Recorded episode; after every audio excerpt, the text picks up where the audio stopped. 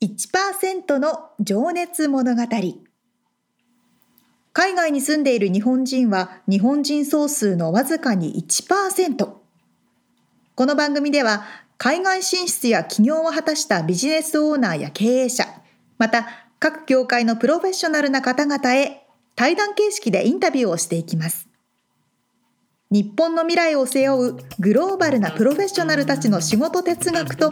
そこに燃える情熱に迫ります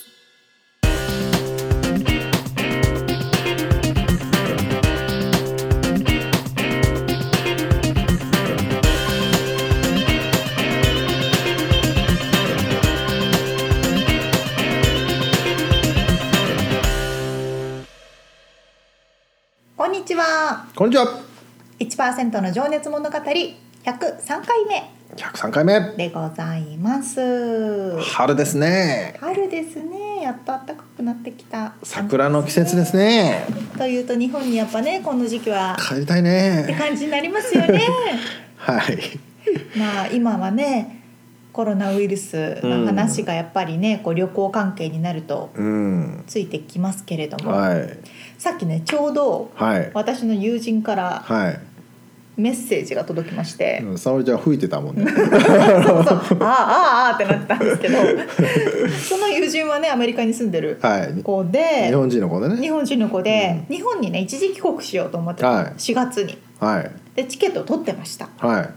でもね、うん家族 から「本当に来て大丈夫なの?」ってずっと言われてたんですよ。うんうんこうアメリカからウイルスを持ってくるんじゃないかとか、うんまあ、日本のウイルスを持って帰っちゃうんじゃないかとかあーまそういうことかいろんあなー多分うんね心配してね心配があってでまあご家族の中にもお年を召した方もねおじいちゃんおばあちゃんもいるしあーそうだそうだわとかっていうことを考えて、うんまあって言ってもねアメリカのこの感覚としては、うんえ全然日本とアメリカなら大丈夫でしょっうんていうような感覚だけど、うん結局ついに家族からお願いメールが来てて、うんあの来ないでくれと 本気のやつだ本気のやつあのお願いをする時が来ましたっていうメールが来てました。彼女はいやあの結局日本行きを断念したという。えでもさ俺らがこっちにいるから分かってないのか、うん日本の報道が僕は大げさなんじゃないかとは思うんですけど、うんうんうんどういや俺も実際実は今日本行きのチケットを持っていましてですうん。うんね、うんうん。買っていましてはいはい。帰るんですようん。そんなこと言言われてないけどねまだあの実際そうやって思ってんのかな 帰ってくんだとか、えーわかんない。ちょっ。と怖いね確かにね。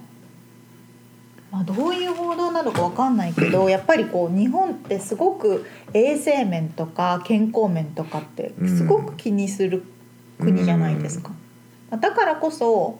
世界で一番寿命も長いし、まあ安全とかね安全だしそうそうそうそう健康面でも一番ケアされてる国なわけですよ。なるほどまあ、そうするとねこのアメリカのこの、でまあ、結構適当な国だから、いやーでもそこら辺はアメリカの方がしっかりしてる気もするけどねなんかその防防御というか守るっていうあまあ、確かに意味でね。ね、いろいろまあ、なるほどね。あ分かんない俺あんまりね日本ニュースを見てないというかあんまり見ないようにしてるんであー特にコロナに関してはもうもう何が本当で何が嘘かもよそううなの分からんしそうなねいろいろ行き過ぎててそうそうそう嘘の話もいっぱいあるからあるよね。ねそうなんですよ。だから直感を信じるしかないもう桜が見たいそうね。 でも家族が来るなって言ったらいけない。かわいそうだなでも家族に会わないのかなもう帰るのやめるのかな本当にやめるもうやめた。マジでまあもうちょっと落ち着いたらねでもチケット代帰ってくるのさ帰ってこないと思う。すごいねまあまあまあ心配になる気持ちもわかるまかあらわかね、りますけどなんとも言えないけどねそうそういなんやです家族はだったら受け入れてあげてくださいよ って思っちゃうけどよろしくねうちの家族って思うけどね そうねまあまあまあとりあえずはいわからないことが一番だからねそうですねまあ気をつけましょはい、う という話で終わっちゃうけどそうですね、はいさあさあ本編に入っていきましょうはい一人のインタビューを4回に分けてお届けしているこのインタビューコーナー、はい今回第3回目となります はいバームクーヘン経営者、えー兼デザイナーでいらっしゃる高木和歌子さんですね母業と、えー経営業というか社長業を、えーやっぱり両立していらっしゃって、まあ、どんな思いでね仕事をしているかとか、その辺を深く掘り下げておりますはい、では早速聞いていただきましょうはい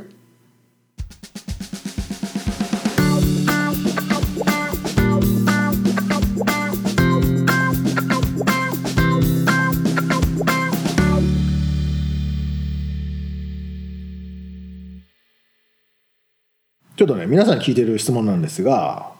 仕事をしていて誇りに思う瞬間嬉しい瞬間ってどんな時ですか、うんたくさんありますね。ううんん、あやっぱり一つはその例えばバームクーヘンで扱っているアイテムはいをお客さんに、まあ、オンラインでなり、まあ、お店でなり届けて、うんそのお客さんが後からあのこういうふうにバームクーヘンであの購入したアイテムを使って自分のなんていうんですか生活が豊かになったんですよっていうメールをたくさん、あのいただうんくいただくんですよ。そうかそうかそのメールの対応は和子さんがやってらっしゃるとおっしゃってるからそううんでやっぱそういうそのその瞬間はすごくやっぱりいつも嬉しいですね。だから物を売るんじゃなくてそのまあそっかそそれを通してなんて言うんですか、うんこう生活が生活が豊かになるとか例えば あの、病気でベッドから出れない人がそうのん日記とか手帳を使って書くことでそうんの気分があの明るくなったとかですごいへあの本当に皆さんあの温かいメールをえこんな長いエへッセイのようなメールを時々あのあの書いていただいたりうんやっぱそういうふうに言っていただけるとあやっててよかったなっていう。うんねでも本当にそれはものじゃなくてなんていうのかな気持ちをはい買ってくれたというかね,、そうですね届いたっていうことですもんね、うんだから小さくてもやっぱコツコツそういうことができるからやっぱずっと続けていきたいなっていうう、んはい、ねでもそれを買ってくれた方がまたそれをね長い期間はい使ってくれてるって思うだけでも嬉しそういですよね。はい、本当にいやそれはね僕もなんか羨ましいなと思うというか僕は形のないものを売っているんで残んなくてですねまあ前職もそうなんですけど あのなんかそういうものが残るっていいですよねま ああの 分かりやすいですそうですねわかるね今の時代だからやっぱりこうでデジタルデジタルになってるからそそうのものもの自体の価値がそうですねより、うん、だはいからねそのアンティークとか、まあ、このお店も今ね見渡すとそのアンティーク調のものだったり、まあ、実際アンティークなのかなあのタンスとかあれあ日本のミスタンスアンティークはい、ねそうですねやっぱ大り体アンティークのものが多いですねねなんかやっぱりああいうのが見てるだけでうれこう気持ちが落ち着く高ぶるっていうか落ち着くはいうんなんかねなんかグッときますねでも本当に使い慣れたあの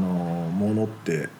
いいですよねう。んであってやっぱり本当にいいものは長く使えば使うほど良さが出てくるうん、初めになかったこう味が。味だったりなんか濃さだったりうん使えば使うほどうんでそれってやっぱり新品のカメラとか難しいじゃないですかこ難うしいスクラッチが出ちゃうとなんなんていうんですかうん不良品みたいに見えるうとか、んでそういうの本当に反対なるほどね。うんまあでも本当にアナログの良さっていうのはね。うんじゃあそれが伝わった時が一番そうですねやっぱり嬉しい嬉しいですねはい、ですよねじゃあちょっと次の質問あなたのこれもねちょっと変な質問という かあの僕これ別プロジェクトでやってることなんですけどあなたにとっての仕事哲学って何ですか仕事哲学ですかはいそうあ私の場合本当に仕事とパーソナルのライフが、うんあのほとんどブレンドな感じなんで。私がいつも思ってるのはあのパーソナルのライフスタイルはいと仕事としてあのバームクーヘンで立ち上げてるライフスタイルはいが絶対にあのそれ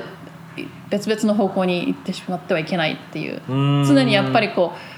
う、まあ、同じじゃないんですけど同じ方向的に一な緒るにほ一緒の方に進んでいくことが大事だなっていつも思っててでそれはいろんなあの意味でもあるんですけど、まあ、一つの意味としてはいあの、まあ、例えばあーさっきテレビがうちに置いてないっていう話、はいはいでそれってバームクーヘンだなって思うんですよあーで別にそのためにテレビ置いてないわけじゃないんですけど、うん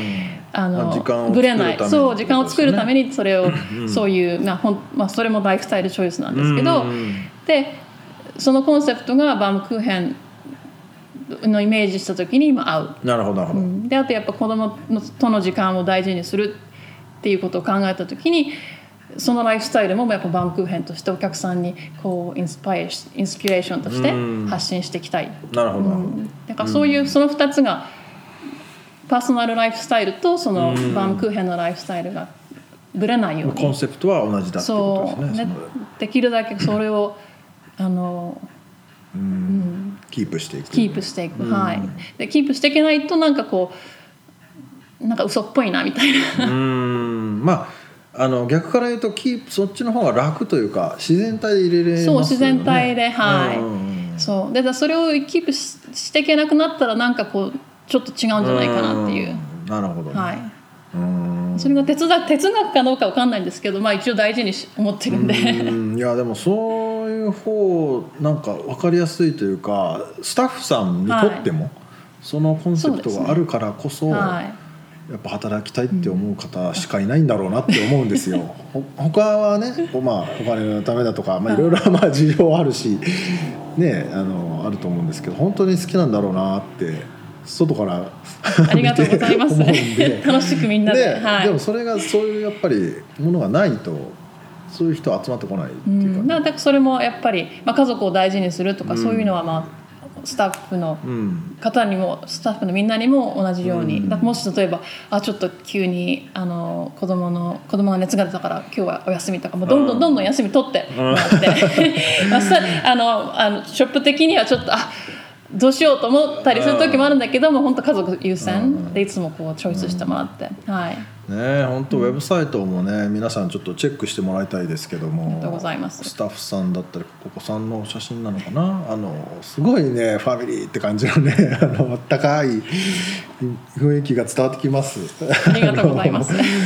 素晴らしいですねそこがじゃあその哲学ってちなみに、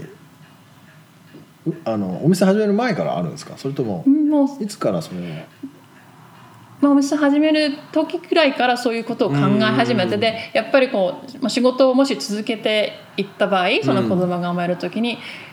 そのチョイスがやっぱりもうブレるうん子供家族を大事にしたいのに仕事をしていく、うんこう形で保てないはいはいでそそれをやめた時に多分あの始まった、うんっていうんですかなるほどなるほど、はい、ちょっと分かりにくいでいすかやいやわかりましたわかりましたそのだから僕もうまく説明できるかわからないけど普通にしあの社会組織の中ではい仕事をしながら子育てをして自分が望むこ子供との関係性は作れないと思っそうたはいでそれをやめて自分であのそのビジネスもはい子育てもできるようやにるってことはにい決めたってことですよね。はいそうですねはいうんうーんその選択も勇気がいるしかっこいいな。うんはちゃめちゃですねいつも そうですか。びっ時々びっくりされます周りにあそうですか。まあえって言ってはちゃめちゃぶりも聞きたいけどまあそうですかでもそれをじゃあ今のところは10年間維持できてるという、はいありがたいですねね本当にうん今後もそうしてい くと、はい素晴らしいじゃあねちょっと質問を変えて、今のあなたを作ったルーツは何ですかっていう質問まあうん影響を受けたものとかそうですね、んはい、まあ、デザインのはい勉強と仕事をやっぱりこうずあの何年かしてきて、うんそのデザインデザインって例えばプロダクトデザインってものをデザインするじゃないですか、はいでもやっぱりそのデザインプロセスっていうのはものを作るだけじゃなくて何でも使える、何に対してでもデザインプロセスって使える例えばあーライフスタイルをデザインしようよはいはいっていつも私たちは私とはい主人は話をしてるんですけど、はいはいだからそこれ深いですよねだからライフスタイルをデザインするっていうのははいでデザインに関わってくるプロセスっていうのはもう何何に対してでも使える、うんそれはさっきのリサーチの話とそかうも同あるしじはい、うんそのリサーチの部分もライフスタイルをじゃあデザインしようよって言った時にもちろんそのリサーチしないいろんな、ねうん調べたりし,、はいたりするかあの過程は同じなんですよ、はいでやっぱりそのデザインプロセスっていうのをあの大学とあとまあ仕事の関係で、うんやっぱ学べたことがすごく今、うーんあのなん何にもや何をやっていくにでもこうできるうんなそのプロセスを立ててちゃんとやれば、まあ、なんとかたどり着くんじゃないうんそれはでもなんだろう具体的にこうステップがあるんですかそのリサーチをして、ではい次にこれをしてそうですねリス次にこれをしてみたいな、 はい、まあ、あしあのうちの旦那がこういうはクリエイティブストラジストラテジーっていう、はいはい 本をこれまたえらいあの可愛らしい書いて、え本書いてらっしゃはい、で彼の本なんですけどここあの後でもしよかったら読んでください、るはい、まあ、デザインプロセスとかそういうことも書いてあるんですけど、まあ、でもクリエイティブストラテジーはいですはいどういうふうにクリエイティブなこう思考を使ってアイデアを出していくかっていうなるほどうーんで、まあ、デザインプロセスっていうとやっぱこうでリサーチして何何何か例えばライフスタイルをデザインするホームスクーリングをする、ってなった時に、はいい、ろいろやっぱりレリサあーーチをするはいですね、そのリサーチをもとにじゃ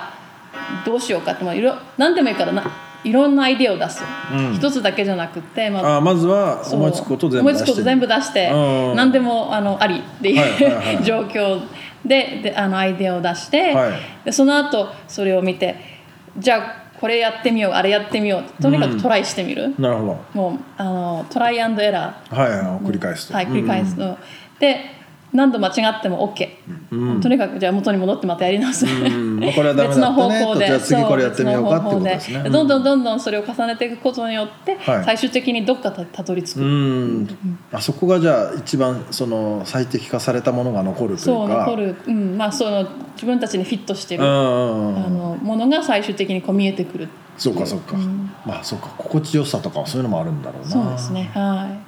えー、なるほどなるほどそれがじゃあデザインプロセスい、にそう何ででも使える、であるということか、はいイコールかそれは、 そうですねなるほど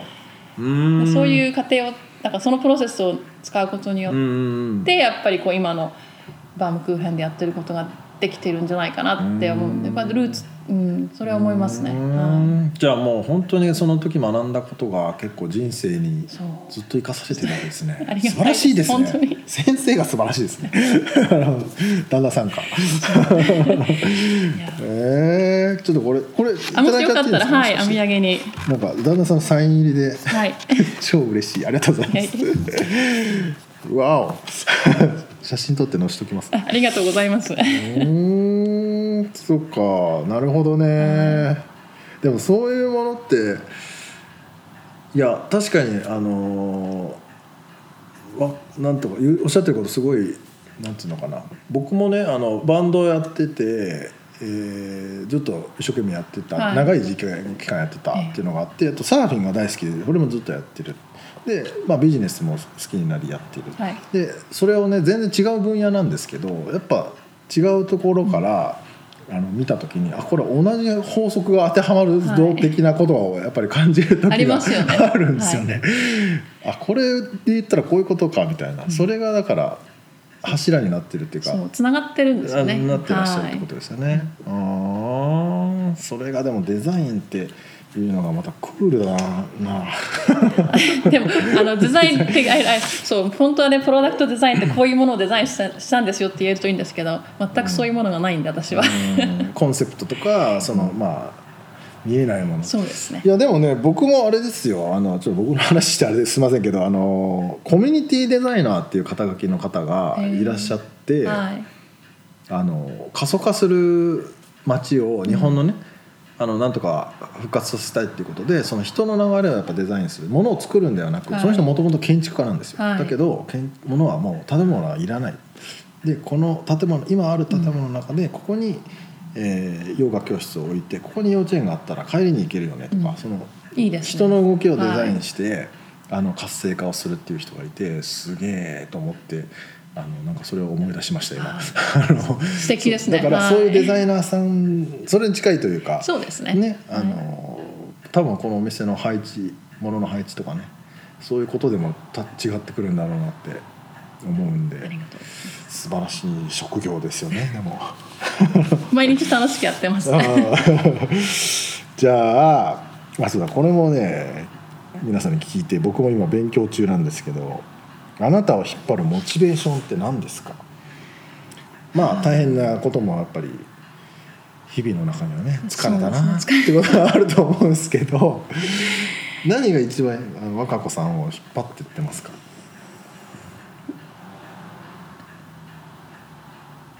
なんでしょうねやっぱり母親になったっていう時うにん何か変わりましたね、あーなんなんかこう人生に対してのなんていうんですか価値観っていうか、はいそういうのが変わって、そう本当に彼女子供たち2人彼女たちにものすごくこうなんていうんですかエネルギーをうん毎日もらってる、うん、うんでやっぱりそうやっぱ家族のことを考えるとあのあ頑張んなきゃっていう うんなつながってないんですよディレクトなリレーションシップじゃないんですけど、うんあの毎日こう起きてじゃあやるやるぞって思うのはやっぱりあ子供のことを考えてるそうですねやうんっぱりうんそうかはい。うーんだから彼女たちに毎日あ の成長させてもらってるっていう、うーんあそういうことね、はい逆にねそうですねうーんでだからそれそこでもらってるエネルギーをやっぱりバームクーヘンのコミュニティにうーんあのどんどん届けたいってうーいう、んそうね今コミュニティっていう言葉も出ましたけど、はいそれはじゃあウェブサイトにもねちょっと書いてあったと思うんですけど、そういう、まあ、イベントやるにしても、ワークショップやるにしてもそのコミュニティっていう、まあ、スタッフさんとかもそうスタッインクルードなフのさんそうですね、うんあとやっぱりもう長くあのサポートしていただいてるお客さ、うんーうんんと本当にコミュニティ、うんはい、みんなやっぱりこあの実際のお店でもオンラインのお店ではもいこう、はい、一歩入るとこうなんか落ち着くっていううんな言ってくださるんですよ。なあーはなんい、かでやっぱこうそういうふ雰囲気、はいはいはいでこうやっぱり集まってくるお客さんってやっぱりこう気が合う。うん、でホームにいるみたいな感じなのかそうなで私たちが何も言わなくてももう本当に初めて会ったお客さんたちがこうみんなでワイワイ話してたりとあか「この手帳好きだよね」とかそういうなんか話で盛り上 がってーあーあるのを見るとあコミュニティだなって、そっかはそっい、か思いますでもそこからもエネルギーもらいつつそうですね、ま毎日はいた本当あにのまあここ子育てするのにエネルギー必要ですからね多分でまたもらいつつってことですねそう子供本から当にはいやっうんぱりうんいや本当にひいろんな人に支えてもらってるっていうのは毎日はい。なんかでもそれって理想ななんか村の形というかなんかあのそうですねねえはい昔の村みたいなのちょっとなんか今頭の中でごご近所付き合いがちゃんとあって、うんそみんなで助け合ってみたいなね超安心するみたいな。そうですねでみんなやっぱ こう知らなかった人でもオンラインで仲良くなったりとかうんそそううかだそれをそれでそうかオンラインでもあこの店でもやってらっしゃるんですね、うーんじゃあそこでエネルギーの交換をお子さんともココミュニティとも、はいしてはいそのハブになってらっしゃるそっうてです感じねかな、はいや素晴らしいいでも本当はちょっとシャイなんで結構あそうなんですか い今更シャイってマジですか そうなんですよはい英語で言うとあのイントロバートエクストロバートってあるじゃないですか社交的内向的うんうんうん絶対内向的なんですよあでもねそれはなんとなくわかる気がしますいや僕もなんか多分そうなんですよだけど、はいそれを出すね そう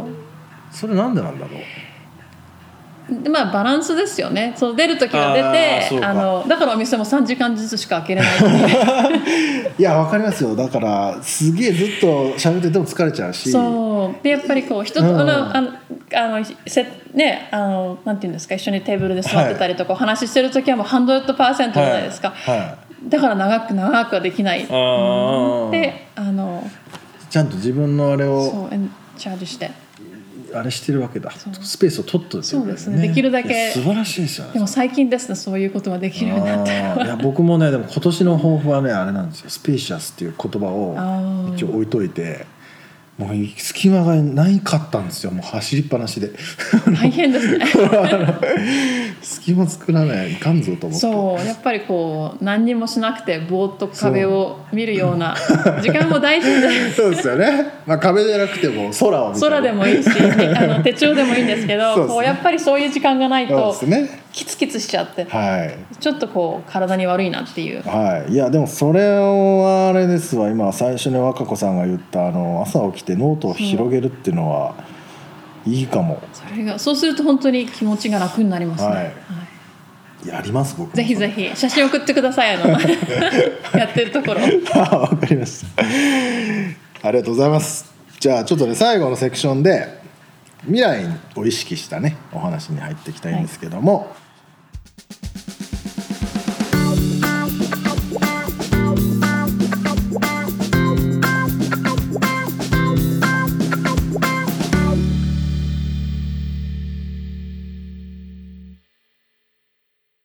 やっぱ走り続け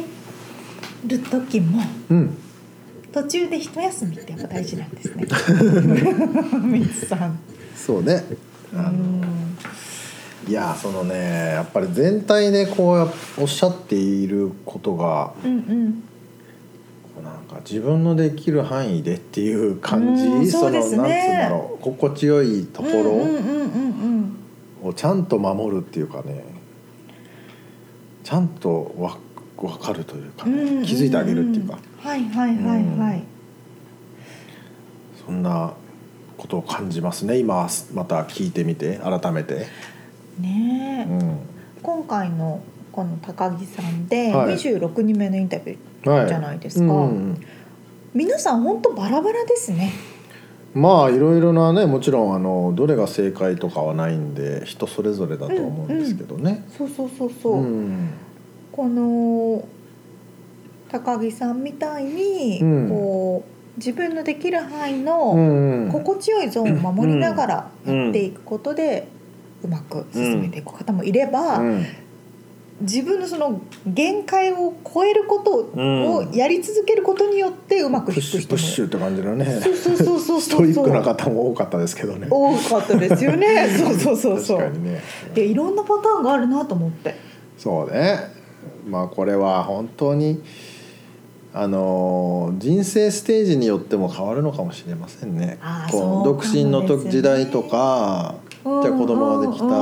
た確かに確かにじゃあ結構年取ってきたとかね、うんうんうんうん。もう金はめっちゃ稼いだとかねあそうね。 いいな。いろいろあるよねあのーステージがね確かにね。まあお子さんが生まれてから変わったっておっしゃってましたそうそうね。ねおっしゃってましたね母になった時に変わったっておっしゃってましたね子供たちに成長させてもらってるっていう言葉がすごい印象的でしたけなるどほねうん、まあじゃあそのステージごとにもそうだし、それぞれの個性によってもそうだけど、うん自分に一番合うそうねねやり方を見つけていくことが大事かもしれないですね。どうやって見つけるんだろそこが ね。う大事迷える一子番ね、羊そうでしたね。その方法ね、うん大 事。まああれだ朝起きてノートを広げるっていうところから始めようということですかねすごいいいことおっしゃってましたね。本当そうだそうだあの SNS を見る前にそうそう自分の考えと向いき合う。や俺ぶっちゃけ朝起きたらまず携帯見ちゃうもんね私もだなこベれッドの中でねこれやめようこれ見ちゃいますよね。結構30分ぐらい使っちゃう、ね。そこまでは見ないけど確かにねそれをやめたら確かに変わることもあると思うん、いやそれまあ俺は日記を書いてるん日記は書いてるんですよ、はいでもそれは夜にう。うんうんうん、うん。その日の気づきなんかをこうメモしてる感じなんだけど、和歌子さんが言ってるのは朝起きて白紙の状態で、いや面白いですよね。白いノートを開くっていうねそこはなんか面白いよね新しい。いいやでもそれはいいよ本当に、うん面白いとでそ思こうで何が出てくるかっていうねうんうんうんうんはい面白いですね明日から朝起きてノート買おうまずそこ ではいまずそこからはい進めていきましょうはい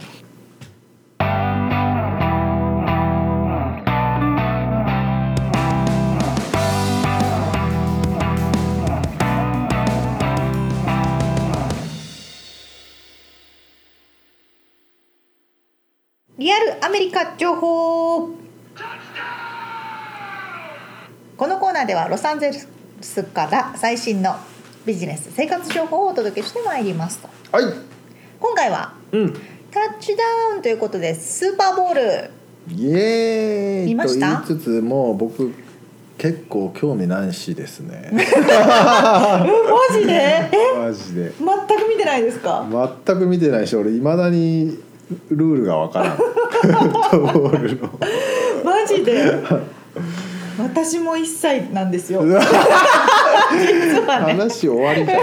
いや違う違うでもそんな面白いのがそんな人たちもなぜかスーパーボールだけ見る人いるよまあね、気にはなるけどねハそうなんーでフすよハーフタイムのあれだよねシそョこーだよねその通りなんです、まあ、そもそもスーパーボールとは、い NFL アメリカンフットボールの優勝決定戦でアメフトの最高の大会でありアメリカ最大のスポーツイベントですねその通りですねうんで毎年2月の上旬の日曜日に開催されましてスーパーボール当日はスーパーサボールサンデーと呼ばれて、まあ、そうねいろいろ酒が安くなったりねあそうなんだそうそへうーいろいろセールとかもあるしねそうなんですよそう君だファンじゃなくても、うんスーパーボールがあるって分かるくらいいろんなところからそれ情はそうね報がねうん入ってくるぐらい、まあ、事実上アメリカでは祝日となっているような感覚でああ年間で感謝祭あのサンクスギビングに次いで2番目に食料が多く消費されるんですってあーだからみんなで家に集まってうんうんパーティーしながら、そうそうそうそうそうそう食い物食いながらそうそうそうそう試合を見るっていうねそうなんですよもうアメリカらしい行事ですねもうまさにアメリカらしい行事でして私もいルールは未だにわからないんですけ ど、なぜか毎年スーパーボールだけ見るという見させられるって感じ見たそうそうそうそう自ら彼もわかんないんですけどルールはあそうなのまルールはわかるけど興味ないんですよああでもスーパーボールだけはなぜか見俺でるも昔メキシカンとねフットボールやったことがあるんだけどね、ルールも分からず にみんなでみんな大好きだよねあそうなんだうんへえそうそう今回はそう今回ちょっとスーパーボールが歴史上特別だったよって話なんですけどえそうなのそうさっきミツさんから出たハーフタイムショー、んハーフタイムショーってスーパーボールの間の休みの時間に行われるまあ音楽試ライブ合のね前半後半のそうそうあ前半後半の間かなちょっとよう分からんけわないどですけどこんなのも間に それすらも行わ分かられんってる いうそうそうそうそうそのそうねあのショはいーなんですよで過去には1993年のマイケル・ジャクソンはいあのね YouTube にありますけどあーもうれ見たことありますねかっこいいですよねとかねあだとからいきなり飛び出てくるやつだよねあそうそうそうそうピョーンって出てきて、とかポール・マッカートニーとかね、うんまああと最近で言うとビヨンセとはかいはレいはいディー・ガガとはいはいかはジャスティン・ティンバーレイクとかいろいろありますけれども、はいは今回はは見ましたハーフタイムショーいちょろっとあの動動画 YouTube であ YouTube で見ましたかなんかで知ってます誰が出た人2人 J ローもジェロとう一人知らん知らないんだ、うんシェキーラああ名前は知ってますけどそうなんですよあのー初めてのラテンアーティストはいはいはいはいが出てそのジェロってあのジェニファー・ロペスねうんとシェキーラっていうこうラテンポップのああ頂頂点に君臨するようなはいはい人彼女はコロンビアンでジェイロはプエルトリコと、なるえほーど、うんうん、出身かな、うんうんで、まあ、ニューヨーク育ちなんで、はい英語ペラペラでスペイン語がう逆に微妙みたいな2人なんですけど、がやったっていうことで歴史的にこうなるほどねそういう意味でねそうそうそうそうかなりうーんなん衝撃かでだったもすげえパワフルだったっていうなんかコメントは見たよねめっねちゃ私は好きだったんですよねあーかそうなんだっこいいしすごいセクシーだしダンスもやるしね澤部ちゃんは。あ私もそうですね、うんおよく聞く音楽なんですけどでシェキーラは40歳でジェニファー・ロペスは50歳おおなんですけど2人とも体バッキバキに鍛えてきうんうてんダンスも踊れてみー、たいな、うんまあ歌って踊れる50歳そうっていうのでよく私のジムにい最近ねジムにうん行ってるおばちゃんとかも、うんほらジェイロみたいに ななるように頑張ろうみたいな多いですね そういうそうそうそう風習付近の方々いね。ますいますまあそんな感じの、まあ、はいスーパーボールでのはいハーフタイムショー、まあその一方で批判もすごいあったみたいであそうなの？すごいセクシーだったから、うんしかもジェイロはポールダンスとかやったので、うんこんな国民的なああ。行事にそんなちょっとやりすぎじゃないのそうそうそうみたいなちょっとエロすぎじゃないのってえいう意見もあったんですけど、ニュースとかで伝えてたのは、まあ、そこに対してのこの SNS のそういう意見に対するコメントうんとかで、うんいやでもあなたが生きている世界はこういう世界なんだよっていうコメントがあって。 シュールな。そうそうそうそうそう、まあ、リアルにはこれだけまあそうねいろんな人種と文化が混じり合ってるよ、アメリカあはそういうちょっとあれかえ差別じゃないけどそういうのもあったのかな。そうそうそうそうんんみたいなねうんなるほどね。感じであの国民的なアメリカの行事もうんこれだけ多様化してますよという、なるほどなるほど。まあちなみにあれだよね最近あのオスカーもね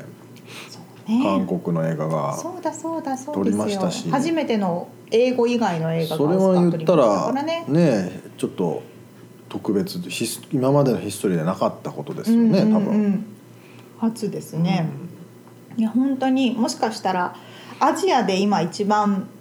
熱いアーティストは多分 k p o p だから、うんもしかしたらスーパーボールって k p o p アーティストが披露する時が来るかもみおーたいなねうわそれはなすすごいことだけどすごいことだ本当に怒っ たらあるかもしれないまあね何があるかわかんないですけど、そんなようまあなそんなことことになっても僕たちは多分ルールを知らないんでしょそうそうそうそして知る気もないというねうしし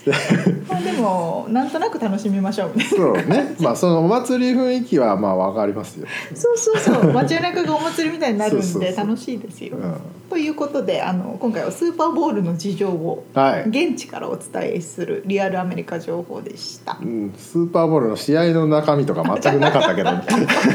どこがやったかも危ういみたいなとこだ け以上ですはい